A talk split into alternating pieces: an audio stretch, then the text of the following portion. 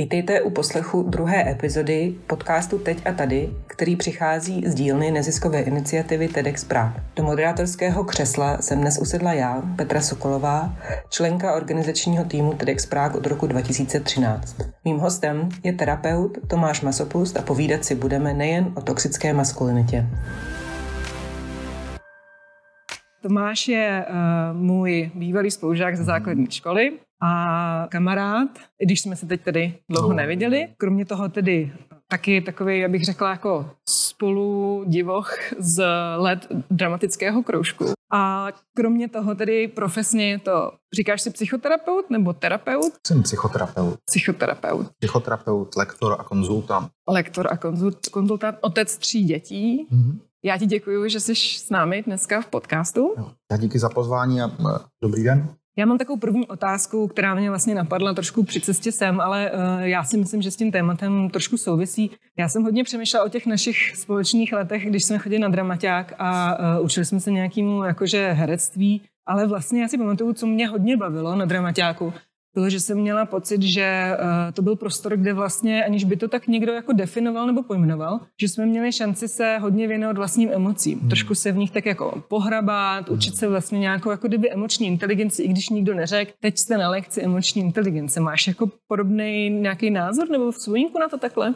A to je zajímavý. Jo. Jako určitě jako, uh, jako herectví vychází z toho, že nějak zkoumáme sami sebe, jak to máme nějak s tím jako chodíme, taky se říká uh, že je to duševní prostituce, že, jo? že nějak jako mhm. odhalujeme ty emoce, které máme. A na, na jednu stranu je, tak jak jsi to popsala, to je ta, uh, ta, ta jako ten tvořivý potenciál toho herectví je vlastně nějak zkoumat, jak já to mám. Na druhou stranu je to uh, třeba to, co ten důvod, proč já vlastně bych to už nemohl dělat, jo? protože uh, mám takový pocit, že od určitého věku je to strašně náročný, ty emoce prostě furt nějak jako ukazovat, furt je zkoumat, furt nějak jako se jima nechat jako vláčet a, postupem jako spíš jsem došel k tomu, že je dobrý ty emoce mít nějak jako, jako zpracovaný a pod kontrolou, než je nechat prostě vybublávat a dělat si a žít, žít vlastním životem. No. A povíš mi trošku k tomu, co tě vlastně teda, protože já uh, odhalím to, že co se pamatuju z naší party, tak asi pěti lidí, na který si dobře a hodně vzpomínám uh, z těch let toho dramatického krošku, tak ty jsi byl zdaleka nejúspěšnější a máš za sebou tedy i, řekněme, nějaký našlápnutí k opravdové herecké kariéře.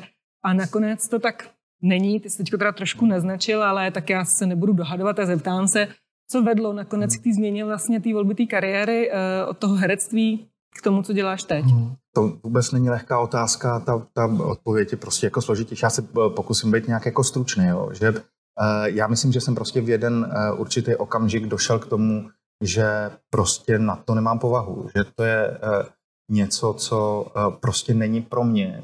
Jednak si myslím, že kdybych u toho zůstal, že se asi jako uchlastám, Jasně. Protože, protože to je život, který je prostě noční a to, to, to taky není pro mě. No a nějak jsem jako zjistil, že eh, nějak od života prostě očekávám víc, než jenom to hraní. Jo. Hraní si a že nějak jako potřebuju dělat něco, co má nějaký jako pro mě daleko větší jako smysl, eh, kdy to trošku závisí víc na mě, než na těch ostatních, kdo si mě obsadí do jaký role a si mě někdo všimne a kdo co o mě někde napíše a tak. A nějak jsem měl potřebu vzít ten eh, svůj život víc do svých vlastních rukou, tak jsem se prostě vydal jako cestou, kde si to víc učil sám. No. A máš tedy pocit, že tahle část je splněná v současné kariéře? A co ti baví na, na, na terapii? Potažmo konzultantství, kterýmu se teda taky hodně věnuješ, jo. i školení. Co mě baví na terapii, mně to přijde prostě detektivka. Mně to přijde fakt hrozně zajímavý zkoumat, co se to vlastně jako děje. Jo? Co si to vlastně jako děláme, že se nám jako nedaří dobře. Kde to vzniklo, proč to vzniklo, eh, kdo za to může a co s tím vlastně můžeme dělat. Jo? A tahle jako detektivní práce mě prostě strašně jako fascinuje. Takže to, to, to mě baví. To samé vlastně na konzultantství a, a, a e, na školení. Já teda školím pro neziskovky, školím pro poskytovatele sociálních služeb, a hlavně manažery teda. A taky mi to přijde prostě dobrodružství. No. To, to školení je trošičku show taky, takže tam Jasně. to trošku jako něco využívám, jako to, co umím. Ale e, a hlavně to pro mě je jako něco, co mi dává smysl. Něco, kde můžeme být nějak jako společně v kontaktu s ostatníma a hledat e, něco, jak ten svět prostě dělat lepší, prostě, aby se víc dařilo. No. Takže já rovnou teda z tohohle hezky přejdu uh, plynule uh, k tomu téma, který my jsme si společně teda vybrali na to naše povídání dneska, uh, což je toxická maskulinita. Já ti dám prostor vyjádřit se trošku k tomu, k té definici, když jsme si samozřejmě, když jsme si o tom poprvé povídali, tak nějak jako říkali, že ten pohled na tu definici toho pojmu jako takového, hmm. i ta interpretace se může trošku lišit, ale tak jsme tady teď spolu a já bych samozřejmě ráda slyšela uh, tvoji definici nebo tvoje chápání. Jo. Toxická maskulinita je prostě nezdravá maskulinita, jo. Uh, jako nezdravý uh, mužství. To znamená, jako nějaký lpění na nějaký svý představě toho, co dělá chlapa chlapem, na nějakých těch jako chlapských vlastnostech, který ale to lpění jako ne- neumožňuje využívat ten tvořivý potenciál nějakého rozvoje. A vlastně mě nutí jenom jít do té destruktivní uh, části, do té uh, do toho, co je, co, co je jako nemocný, co ubližuje mě, ubližuje to jako v ostatním. Jo? A já vlastně se potřebuju vtěsnat do té své představy muže, že udělám pro to jako všechno, a nějak jako zapomínám, se, pohybuju se na, na, na jedné škále té možnosti, na té, která vlastně není moc produktivní. A nějak mi to jako neumožňuje z toho vystoupit a hledat nějakou jako, jako variabilitu v té možnosti, jo. Nějakou, jako ten tvořivý potenciál. Můžeme trošku uh, se zabořit toho, jestli si troufneme, kde vzniká to lpění, kde vzniká to, to vlastně zaseknutí v té jenom jedné části té škály? No to je jednoduchá odpověď. Jo. To prostě vzniká při výchově, při tom, jako jaký přijímáme stereotypy, tom, že slýcháme, prostě, jaký by měl být chláp a a takový to úplně ohraný, že kluci nebreče a, a nechojí se jako baba, tohle si prostě nemůžeš nechat líbit a, a takovýhle, takovýhle věci. No a to nějak nás jako vytváří, protože chceme obstát, chceme zažít úspěch, chceme aby jsme nějak se vyrovnali těm nárokům, který na nás to okolí klade, tak nějak přijmeme za vlastní tuhle tu představu, který se potom nedokážeme zbavit. Máš pocit, že eh, tenhle, když to vezmu, eh, teď to, já to nechci jako nazývat problémem, ale tak řekněme stavem teda, který je, řekněme, nějaký vychýlení z takového balancu užívání nebo eh, pracování s tou maskulinitou, že to je problém, který se v čase nějakým způsobem uh, jako stupňuje a teď jsme v nějakém bodě, který je složitější nebo intenzivnější pro muže, nebo si myslíš, můžu tě nechat odpovědět, anebo navrhnu, je to jenom, že se tomu víc věnujeme? A myslíš jako historicky? Myslím historicky, já na to mám nějaký svůj pohled, ale vlastně, vlastně by mě zajímalo, jestli, jestli, jestli je vnímáno třeba obecně i odborně tedy, že v historii, že se to nějak mění v čase a že jsme se dostali na nějaký fáze. No já myslím, uh, můj, můj osobní názor je, že i vlastně to, že mluvíme o tom, že tady máme patriarchát, mm-hmm. je vlastně už o tom, že to vlastně dost nahrává tomu tý vlastně jakoby toxický maskulinitě. Jo. To znamená, jako eh, zvýhodňuje jedno pohlaví před tím druhým. Jo, teď jsou to muži, máme patriarch. A už podle mě v tomhle samotným, jako to nějak jako zabraňuje tomu, aby jsme šli do nějaký rovnocený spolupráce jako mezi těma pohlaví. Jako, jako by jsme dávali nějaký jako, eh, jako mandát k tomu, že když teda je ten patriarchát, tak teda tady vládne ten muž a má tady nějaký výsadní postavení. No, a už to samo o sobě je špatně. Jak uh, pro ženy, tak samozřejmě i pro muže, kteří jsou tlačení do nějaký jako role, na kterou prostě nemusí být vždycky připravený. Mm-hmm. Teď máš na mysli, že když to nazýváme, že to je patriarchát, anebo když opravdu tedy vnímáme ten faktický stav, že je patriarchát? No já myslím, že vůbec to, že o tom jako mluvíme a to, že je to nějak jako pojmenovaný, už na nás klade nějaký nárok. Mm-hmm. Takže eh, vlastně jako v dané situaci ty vnímáš, že v podstatě do určitý míry i ty, ty hodně otevřené debaty na tyhle téma, témata, které vlastně se věnují genderové rovnosti nebo obecně rovnosti, vlastně zpětně vytvářejí nějaký, nějaký tlak. Jo, myslím, že jo. Takhle, my musíme mluvit o tom, že ten rozdíl tady je. Uh-huh, my musíme uh-huh. mluvit o tom, že prostě jako je, je tady nějaká mužská energie a je nějaká jako ženská energie. Myslím si, že problém nastává jako ve chvíli, když jdeme do nějaké extrému. Když jdeme do nějakých, jako vždycky nějaký extrém vyvolá druhý extrém. A samozřejmě, když budu jako tvrdit, že žádný uh, rozdíly nejsou a jsme jenom lidi a nejsme rozděleni na muže a ženy, tak to je ten, ten extrém, který je vlastně sám o sobě taky nebezpečný, protože my se, my se musíme s něčím identifikovat. Prostě narodí se chlapeček a musí se eh, identifikovat s nějakým jako archetypem mužským, eh, o tom, co to je vlastně jako, jako mužství. Takže eh, a když my mu řekneme, hele, mužství vlastně neexistuje, nebo ženství neexistuje, zase holčičkám, tak můžeme to dítě vlastně úplně dezorientovat. Vlastně jako nebude vědět, jako co si má ze sebou jako počít. To je jeden ten, ten extrém. A samozřejmě ten druhý extrém je, že jsme jako ne, ne, neslučitelný, že jedno je víc a druhé je míň a jedno je dobře a druhý je prostě jako špatně a, a zase se jako pohybujeme někde, kde to prostě je nebezpečný, protože nám to zase zabraňuje v tom dialogu, nám to zase zabraňuje v té plnosti toho mužství a ženství a tý, jako té variability, která mezi tím vlastně jako existuje a v navazování nějakých jako plnohodnotných vztahů. Mm, rozumím. Já si myslím, že tohle je hodně, hodně důležitý, protože já samozřejmě eh, často vnímám eh, takovýto zjednodušení právě, eh, co, si, co si vlastně hezky jako popsal v tom smyslu, že často já pocituju, že se zjednoduší vlastně i ta v úzovkách jako kdyby jako archetypální opravdu jako přírodou nějak daná energetická mužská a ženská strana, kdy ale vlastně, když se jako člověk trošku víc zahloubá do té historie těch archetypů, tak oni nemají tak striktně definované ty kvality, které si jako se k ním vlastně upínáme teda dneska. Mhm. Což vlastně na jedné straně si myslím, že potom tady nastává, vlastně se projevuje i jako stran té toxické maskulinity. Že to, si my vezmeme jenom prostě nějaký kousek. Já to teda samozřejmě pocituju i obráceně, a myslím si, že je dobrý nějakým způsobem eh, vlastně jako rozšiřovat tu škálu toho vnímání, ale současně jako rozumím tomu, že je fajn, když vlastně víme, že eh, do nějakého toho archetypu jako kdyby patříme, že tam je nějaký souznění s tou vlastně dlouhou prostě linií předků, ale celkově prostě ze zemí a s energií, tomu rozumím. A my jsme si, když jsme si o tom povídali, tak mám pocit, že eh, ty si vlastně zmínil, že je jeden z takových jako nástrojů nebo pomůcek vlastně, kdy to udržení té zdraví, ať maskulinity nebo ženskosti, byly nějaký rituály. No, eh, já myslím, že totiž dřív to, proč vznikly ty rituály, jo? protože eh, nám pomáhali se jako orientovat ve světě. Jo? Oni nám vlastně jako říkali, teď něco končí a teď něco začne. A ty rituály jsou v tom, v tom přechodovém období vlastně důležitý proto, jako ukončit to se vším všude. Jo?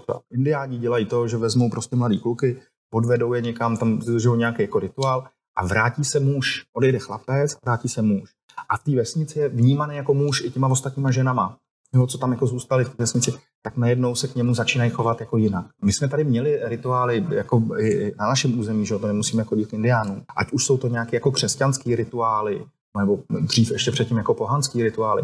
Ale eh, sloužilo to vlastně jako k tomu, aby, nám, eh, aby nás jako provedli tím naším jako dospíváním, dozráváním, tou naší životní jako poutí a a plně si uvědomit a přijmout tu zodpovědnost té změny jako takový. Tím, že se ty rituály vlastně vymazaly, jo, že vlastně jako nejsou, tak pro nás se to, ten, ten život vlastně stává takovým bezbřehým, eh, bezbřehým. My se v tom nemůžeme orientovat. Jako kdy, kdy už jsem teda dospělý, kdy už nejsem dospělý, ještě, ještě jsem jako kluk, nebo už jsem vlastně jako, jako do, do, dospívající, mám na tohle nárok, nemám na tohle nárok a nepřijímám vlastně zodpovědnost za tu novou roli, kterou přijímám, protože ani nevím, že jsem ji přijmu. Proč teda, když indián eh, nebo jak, jakýkoliv v podstatě člověk v rámci jiné subkultury, která teda ještě udržuje nebo dřív udržovala rituály, odejde a vrátí se jako, odejde jako chlapec, vrátí se jako muž a neníčí ho ten tlak. Já vím, že teď popsal, že tam je určitý vlastně navodění těch břehů a přijetí zodpovědnosti,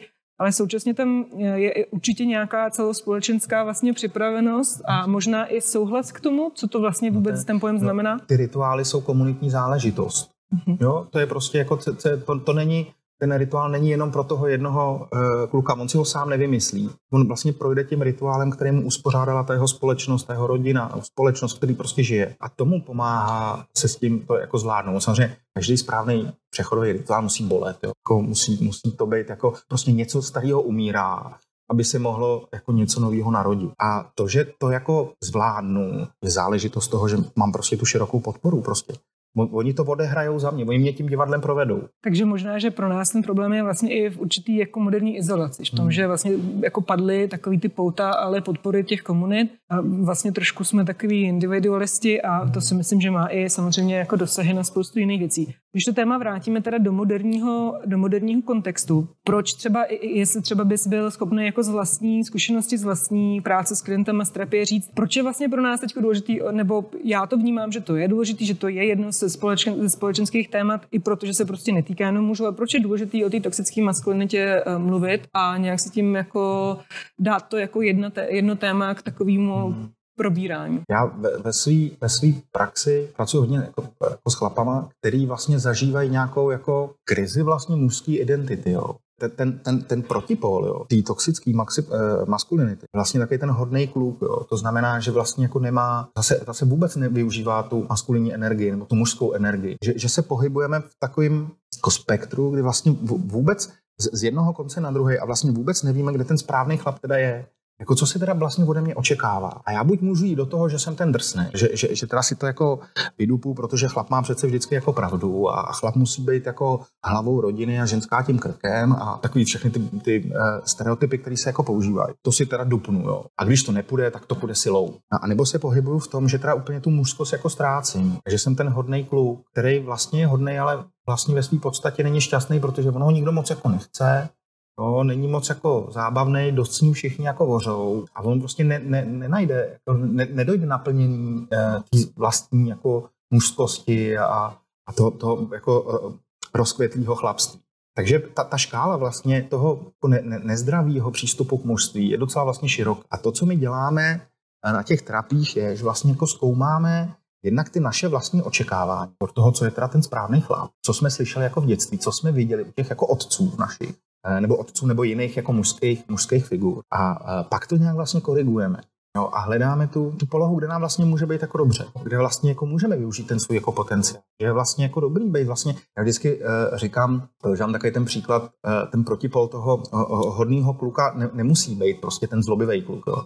Ale že to je vlastně ten, uh, známe všichni ty, ty příběhy o těch superhrdinek, jo, jak je je Spider-Man, pak je Peter Parker. Ten Peter Parker prostě je takový prostě jako nudný, nikdo si ho moc ani nezapamatuje, jo, všichni ho tak jako trošku uh, uh, si z něj dělají prostě uh, jako legraci. No a pak je ten prostě jako Spider-Man, nebo Superman a Clark Kent, kdy vlastně využívá ten svůj potenciál a je vlastně hodný, využívá ji jako pro tu dobrou věc, je to ten hrdina, je ten obdivovaný. A je taky trošku si dělá jako co chce. Občas tak jako porušuje ty pravidla, které jako prostě tam jsou, ale dost ví, jako o co mu jde. Využívá plně ten svůj mužský potenciál. Takže to v těch terapiích děláme. No. Jako hledáme ten, to, to zdraví mužství. Můžu se jenom zeptat eh, teď, jestli úplně jako nezjednoduším, ale je nějaká linka mezi uh, tou uh, opravdu, jak jsi zmínil, tou škálou teda na té straně té agrese a tvrdosti a domácím násilím, potažmo prostě obecně násilím, jako je to, je to opravdu i vyústění až takhle, dá se to nějakým způsobem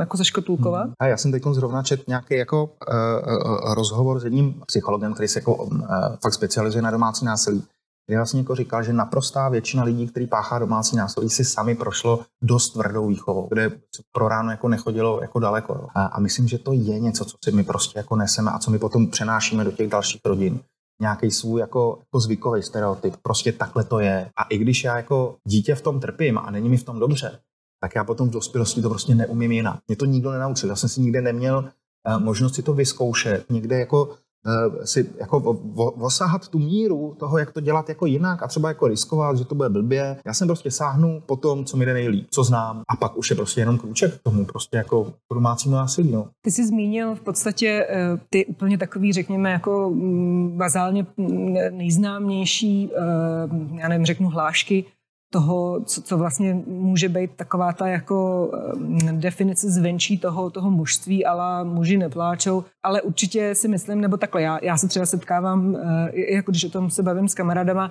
s těma ne tak jako nápadnýma hmm. formama a stejně to třeba nějaký, mohl bys jenom eh, zkusit popsat eh, pro posluchače třeba, co je ta neúplně evidentní třeba hláška nebo popis nebo něco takového, těch stereotypů toho, co se vlastně od toho může očekávat, ale co vlastně je pro něj, nebo, nebo ta definice, která je pořád nějakým způsobem škodlivá? A myslím, že to, že, že to nemusí být ani, eh, jak ty no, říkáš, ty hlášky, jo, nebo věty, které slýcháme, jo. Uh-huh. a že to fakt může být to, co prostě vidíme to, co vidíme jako doma. Že ona nám maminka jako může říkat, hele, správný chlap uh, nikdy nesáhne na ženskou. A my potom jako vidíme něco, něco jiného, než tu, tu informaci, kterou jako dostává. A ty nároky, které jsou kladený na ty a ty kluky, ty jsou opravdu jako spojený s tím prostě jako, jako ne, neukazovat, že mi něco jako nejde, jako ne, nedovolit si žádnou chybu, vždycky si vědět rady, nefňukat, to neříkat si o pomoc. Musím vždycky za všech okolností jako uživit rodinu, jo, to přece by chlap jako nedopustil, jo, musím se o vás jako postarat.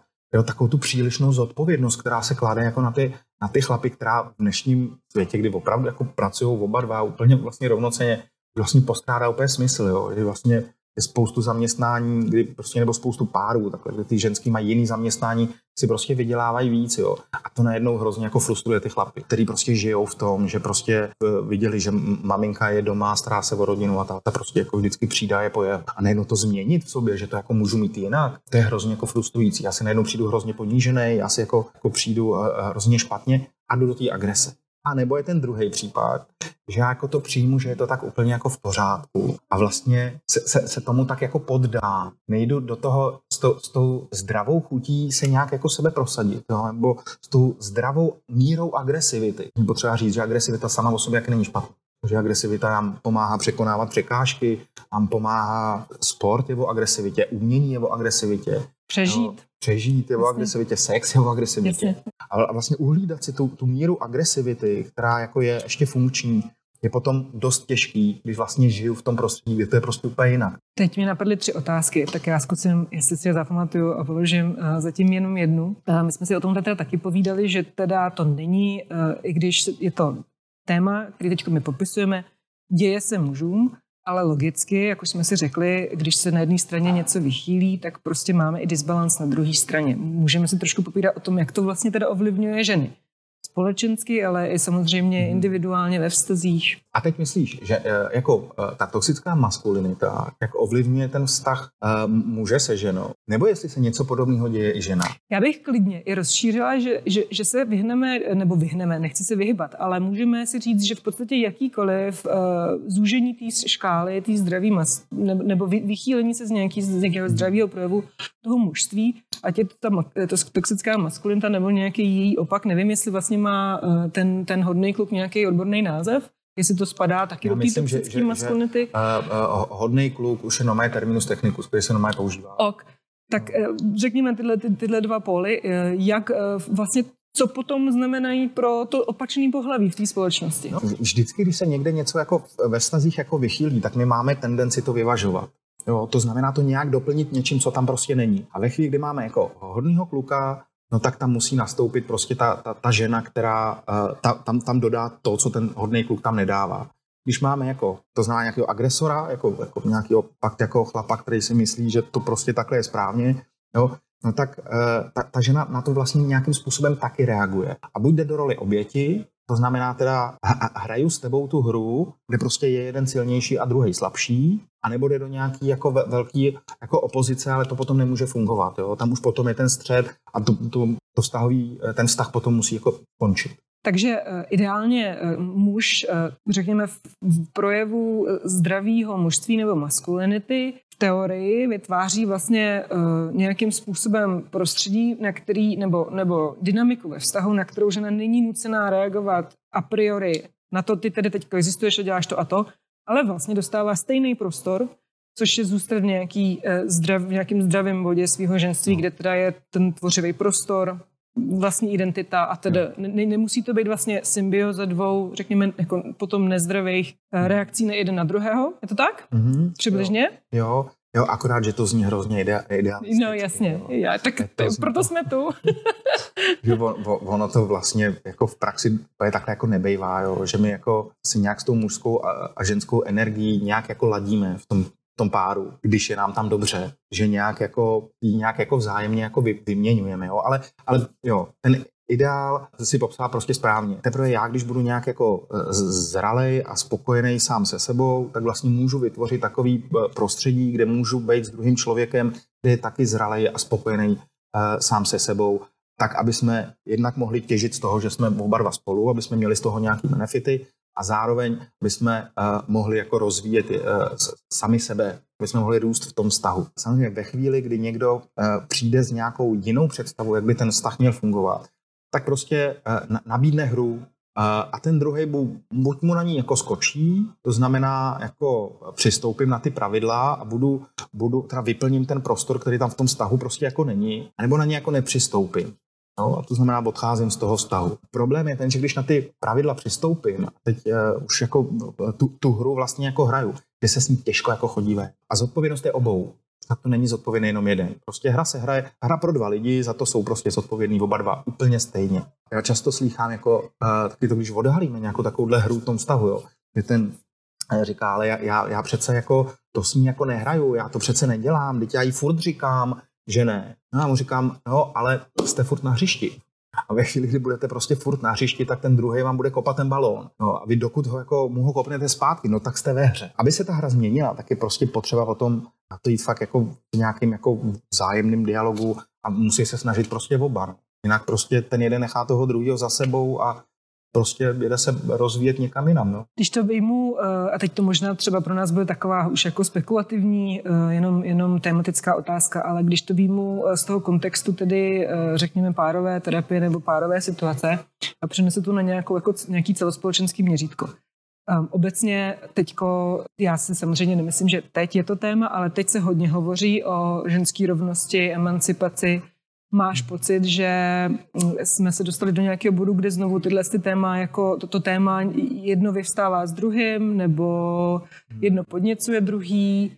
A já myslím, že, že vůbec se nacházíme jako civilizace v nějakém jako krizovém bodu teď. Že teď jako je, je nějak jako ten prostor pro to, že, že je potřeba to nějak všechno jako přehodnotit a nějak se znova na to nějak podívat. Jo. A nejenom vlastně z hlediska mužských a ženských rolí, jo, ale vlastně jako fungování jako rodiny, fungování komunity, fungování společnosti. Mám pocit, že tam je prostě, uh, jsme to nějak celý jako podcenili. A že teď je přesně ten jako okamžik, kdy je potřeba se na to podívat čl- očima člověka uh, 21. století. Zkusit si vydefinovat, na čem teda ta společnost vlastně teď jako stojí a co je to opravdu jako důležitý a v čem je potřeba se nějak jako vrátit zpátky nějakým jako kořenům a ať už je to k nějakým jako archetypům a pojmenování, co je to mužský a co je to ženský a jak Eh, vlastně spolu spolupracovat a, a nebo se fakt jako podívat na to, co vlastně už musíme nechat za sebou, no, a co je potřeba naopak prostě odkopnout a, a zahrabat a, a už prostě se tím dál nezavírat. No. Abychom byli připraveni jako jít dál. Ještě se ti zeptám malinko víc, eh, jestli by si mi řekl takový ten jako slastný bod, ten bod toho muže v tom opravdu tvořivém prostoru, co se děje pro muže, když je v tom. My jsme na to jako ušťukli, ale když bych chtěla slyšet víc, víc o tom, co je vlastně tedy, řekněme, v úvozovkách to finální lákadlo, té nějaký jako vybalancování té možnosti, hmm. tak co se děje pro muže, když je v tom opravdu hezkým svém středu? Já myslím, že je to ten pocit svobody spojený uh, se zodpovědností za svůj vlastní život. V tom vědomí toho, že já jsem ten, kdo jako rozhoduje o tom, co se mi teď bude dít. No, já nejsem závislý na mínění ostatních, o tom, co, co udělají, eh, jak moc mi eh, jako zařídějí nebo nezařídějí ten můj svět okolo mě, ale že to je fakt jako v mých rukách. Že to je něco, co, co sám nějak jako ovlivňuju. Vždycky budou nějaký mantinely, jo? to vždycky nebude úplně zase, je to nějaký ideál, jo? ale eh, vždycky budou nějaké věci, které neovlivníme. Jo? Ale vlastně v tom tvořivém mužství my odhalujeme a, a rozšířujeme ten prostor, který ovlivnit můžu. Pokud eh, nejsem terapeut, ale tak oba dva jsme tedy rodiče a já vím, že ty máš dva syny a my jsme si teda řekli, že úplně eh, si, nestihnul s nima rituály třeba tak, jak by si rád, ale předpokládám, že jsou nějaký, eh, mohl, bys třeba dát radu. Samozřejmě asi v nějaké fázi je dobrý jít k terapeutovi, rozumím, ale třeba o deset kroků zpátky, když je to malý dítě a já bych chtěla nějaké věci aplikovat, aby tam prostě tohle ten rozvoj vlastně už byl nastavený třeba opravdu takovým optimálnějším způsobem? Jak to, jak to děláš třeba i ty se svýma klukama, nebo? Já úplně nejsem takový vědomý rodič, jo. že úplně to nemám úplně jako promyšlený, jo. E, co, jak se, ale jo, asi se pravděpodobně, asi se chovám jinak k synům a, a k dceři, jo, e, nějak jako intuitivně. Tohle asi fakt jako úplně odpověď prostě nemám. A myslím, že, e, že, že, že jde fakt jako o to, aby ty děti se měly s kým identifikovat, mm-hmm. ty svý vlastně roli a aby nějak jako sami rozpoznali, co je dobrýho pro ně, co jim jako pomáhá nějakým způsobem se, se jako rozvíjet a, a přinést jim ten pocit toho sebevědomí a aby jako měli možnost se s tím v tom jako při tom svém dospívání nějak jako potkat. No, a sami se jako rozhodnout a přijmout to, že to takhle je prostě jako správně. Já jinak děkuji, protože já jsem vlastně to nechtěla úplně, uh, protože si myslím, že ať je to syn nebo dcera, tak v podstatě v nějakém směru, jak říkáš, jako ta identifikace, ale i ukázání nějaké cesty eh, a pochopení toho archetypu nebo mužský, mužská, ženská energie, že to je v podstatě, já jsem to jako nechtěla limitovat jenom na syny, ale tak se bavíme o té toxické maskulinitě, takže jsem, jinak jsem teda ráda, že, že tohle zmiňuješ. A i právě vlastně jako stran, stran vlastně jako všech dětí celkově jako rodič, to si myslím, že je důležitý. Tomáši, mám pro tebe závěrečnou otázku, kterou pokládáme každému našemu hostu a to je otázka, která vychází z názvu našeho podcastu Teď a tady. Vzpomněl by si nebo podělil by se s námi o nějakou událost, moment, ehm, i třeba výměnu během rozhovoru, myšlenku, která tě vlastně v nějaký minulý krátký době vrátila zpátky do přítomnosti? Uvědomil jsi vlastně, že je dobrý být teď a tady v tomto momentě? Uh, to je dobrý.